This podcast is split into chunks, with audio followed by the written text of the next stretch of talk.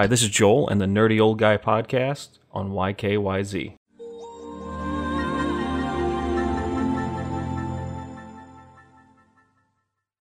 First things first, a little shout out to the Broken Down Starship, who covered the Super Mario movie a few days ago. I don't remember what day it was, but if you haven't checked it out, definitely check that out at YKYZ.com.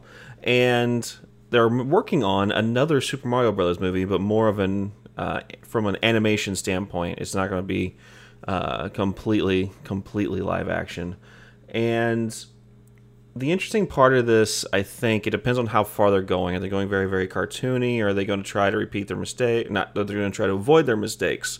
Sonic came out, and everyone looked at him, and there was a huge backlash just from the look of Sonic, which I agreed with. I don't usually agree with those kind of things, but yeah, this looked awful, which leads me to believe they have no idea what the market is. But if they can pull this off and they have kind of like a realistic feel to it as well, it's going to be really interesting. But if they're going to go full cartoon, then I think that's just playing it too safe. I think they need to challenge themselves and really bring out the best of Mario and show people that 1993 movie was a fluke